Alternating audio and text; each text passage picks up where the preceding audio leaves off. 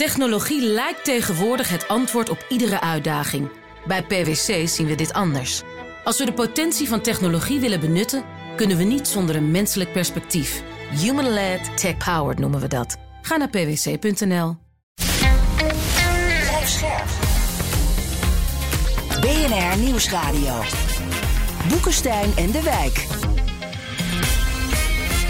Hugo Reitsma. Dit is een extra uitzending van Boekenstein en de Wijk... in verband met de oorlog in Oekraïne en de crisis met Rusland. Het is vrijdag, dag 352 van de invasie. En ik denk dat men zegt dat het Russisch tegenoffensief nu echt is begonnen, nietwaar? Ja, het is natuurlijk al een tijdje aan de gang. Hè? Bijna al een maand hoor. Dat moeten we toch echt wel constateren. Eh, maar je ziet nu dat er een enorme verheviging is uh, van de strijd. Ik denk dat dat met twee dingen te maken heeft. Uh, de mogelijke levering van uh, westerse wapens die daar zullen worden gestationeerd. Hè. Dat gaat onder andere om de tanks. Dus je wil nu toch wel even willen ze voor zijn. voortgang maken, maar ook het weer.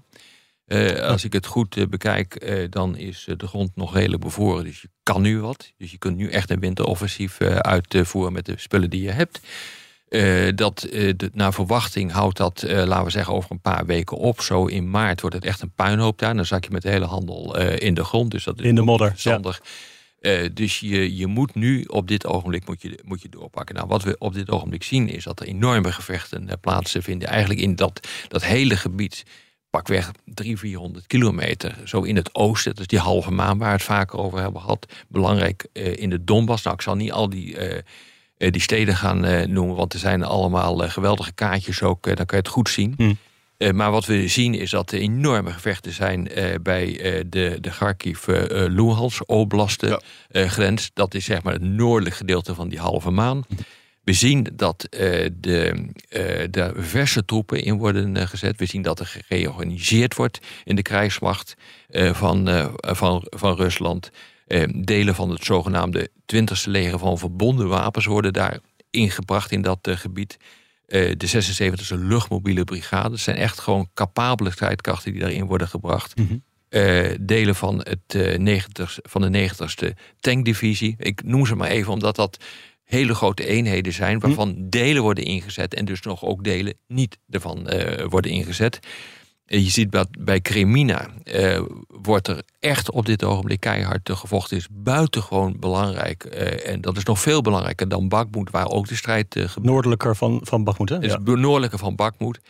maar Kremina is ontzettend belangrijk, omdat dat de weg opent naar belangrijkere delen van de Donbass. Nou ja, ik zal niet al te gedetailleerd worden. Maar we zien nu echt gewoon op dit ogenblik eh, ja, dat dat offensief eh, begint. Waarschijnlijk is het een soort vooroffensief. Eh, want je kan je voorstellen dat als de weersomstandigheden ongunstiger worden, ja, dat je dan even moet temporiseren. Maar dan kan je dus weer nieuwe troepen aan, aanvoeren. En je probeert nu gewoon door de versterkingen heen te breken van, ja, van, van, van, van Oekraïne. En dat is eigenlijk ja, hoe ik het op dit ogenblik zie. En, en dat lukt nog niet zo erg. Hè? Ze zijn aan het prikken, ze kijken waar de zwakke plekken zitten. En wat er zeker gebeurt, is dat er enorme verliezen aan Russische zijde zijn. Ja. deze dagen. Ja. En verder, wat we zitten nu vrijdag op te nemen. Er zijn natuurlijk allemaal weer raketten. Hè? Vanochtend. En, en drones ja. en, en, en cruise missiles op verschillende steden. Een soort reactie op de Zelensky tocht door Europa, zou je Nou, het is ook denk ik onderdeel wel van het, uh, uh, van het uh, van het offensief hoor. Want als je dus kijkt waar het gebeurt, Zaporizhia, Kharkiv, ja. Kiev, het zijn wel uh, de plekken die je cynisch gezegd moet hebben. Uh, om. Uh, Wat was nou de laatste zei je nou Kiev? Kiev, ja, daar zijn ook explosies ja. gehoord. Oh, en, en, en Oekraïnse vliegtuigen heb, hebben die raketten geprobeerd uit de ja. lucht te halen. En, en dat sommige, gaat niet. En sommige mensen zeggen dat dat gelukt is. Ja, nee, maar de, de Oekraïners zeggen zelf van wij kunnen bijvoorbeeld S-300, dat zijn grond-luchtraketten, die kunnen wij niet onderscheppen. Mm -hmm. Dus uh, je ziet dus nu ook, en dat is ook belangrijk hoor, dat uh, ook de luchtmacht van Rusland beter geïntegreerd wordt nu in, de, ja. in, de grond, in het grondoffensief. En dat is echt heel erg belangrijk dat dit gebeurt. Dat hadden ze namelijk niet. Hè? Dat was het, ze hadden dat deden niet goed. Nee, nee. Ja. Ik vind het wel een beetje verwarrend dat de ene deskundige die ik lees... die zegt, nou, ik verwacht binnen een aantal weken toch wel het offensief. De ander zegt, het is al begonnen. Nu leer ik van jou, op de term vooroffensief. Het is, een, is hier een soort het, logica het, het, het waren, kijk, in de jargon noemen we dat probing attacks. Ja, probing. Dat zijn, dat zijn, prikken. Uh, dat zijn prikacties, maar om ervoor te zorgen dat de tegenstander op punten wordt verzwakt... eh, hij wordt gedwongen om zijn troepen te verspreiden. Of juist te concentreren op een, plek, op een plek waar jij het wil hebben. Zodat hij verzwakt wordt aan de andere kant. Exact. Het, dat zijn, laten we zeggen, simpel gezegd inleidende beschietingen. Wat je nu ziet is een, eh, is een offensief dat wordt ingezet om uh, zoveel mogelijk van de versterkingen van Oekraïne kapot te, te maken. Maar je hebt gewoon te maken met het weer. En je moet dus wel op een gegeven moment het offensief kunnen voortzetten. En ik zag ook dat eigenlijk de Britse inlichtingendienst kwam tot exact dezelfde conclusie. Die zegt ook van ja, je kunt nu even doorgaan, maar dat betekent dus dat de, de mobiliteit die je hebt op termijn in dat gebied gedurende een aantal weken gewoon ja, feitelijk afneemt. Uh, omdat je gewoon niet meer door die prut uh, kan komen met je materiaal. Ja, ja. We moeten even denk ik snel door naar de diplomatie. Want mogelijk worden wij over twee minuten hier de studio uitgegooid... door de volgende podcast waar Rob ook weer in zit. een hele ingewikkelde en stressvolle situatie. Maar president Zelensky heeft zijn Europese reis afgerond. Is in Londen, Parijs, Brussel geweest. Polen is hij nog even. He heeft hij iets... Uh, aan resultaat mee nou, te nemen? Ik kan er wel wat over zeggen, want het is, het is een beetje link wat Zelensky ook doet. Hè? Hij gaat dus naar.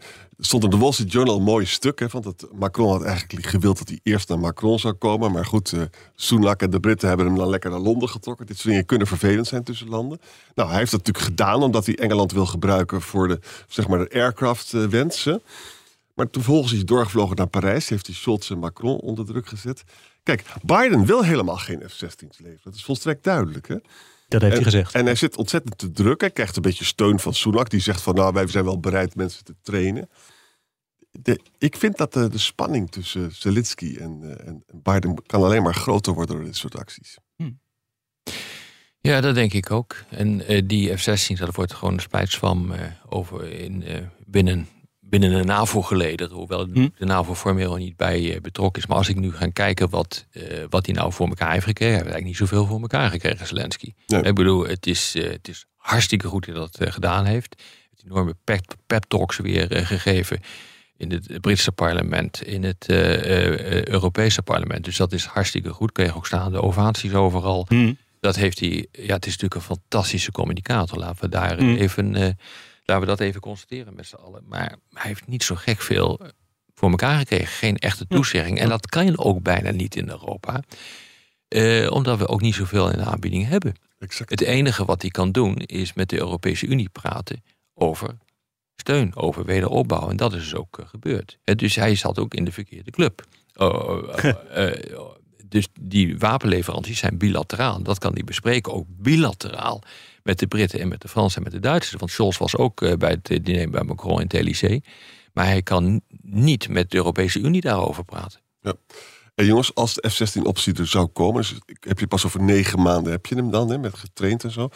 Wat wel zo is, dat moeten we blijven herhalen, als Oekraïne veel meer gaat verliezen de komende maanden dan nu wordt gedacht. En, en, dat kan zomaar, hè? Dan gaat dat hele F-16-verhaal gaat exploderen. Maar realiseer je, dus hm. de, de Sunak, de Britse premier, die heeft aangegeven dat hij dus bereid is om te trainen. Om te, eh, te trainen, piloten te trainen. Maar realiseer je dat de, de, de, de, de, vliegtuigen waarover het Verenigd Koninkrijk begint, de Typhoons, beschikt, de Typhoons, uh, daar zit Zelensky niet op te wachten. Nee dus ze hebben 100 tyfoons. daar, kunnen wel een, daar kunnen er wel een paar van, eh, van afstaan. Maar dat is dus uh, eigenlijk wat Zelensky niet wil. Dus die, uh, die training van die piloten is denk ik wel belangrijk, maar ook in belangrijke mate symbolisch. Want ze moeten getraind worden op F-16 en dat kan niet in, uh, in het Verenigd Koninkrijk. Ik zie Geert-Jan Haan, Floris Akkerman al in de studio binnenkomen. Floris die zit al een beetje dat we moeten opschieten. Het zijn machtige mensen. En Bernard is er ook. Jongen Rob, en dan moet jij daar ook nog allemaal mee gaan praten. Het is verschrikkelijk. Waar gaan jullie het over hebben? Dat weet ik eigenlijk niet. Ik geloof in bijna een jaar Oekraïne of iets dergelijks. Eh. Oh, ik heb dat er niet langs niet gekomen. Maar, dat, eh, dat, is, dat ik, is vertel gewoon, een jaar. ik vertel gewoon straks Jullie zitten ernaast, jongens. nou goed, we zullen hier ruimte maken. Ik ga college voor de mensen. Uh, Rob, succes met die mensen daar. en uh, tot morgen. Tot, tot morgen. Technologie lijkt tegenwoordig het antwoord op iedere uitdaging. Bij PwC zien we dit anders. Als we de potentie van technologie willen benutten, kunnen we niet zonder een menselijk perspectief. Human-led, tech-powered noemen we dat. Ga naar pwc.nl.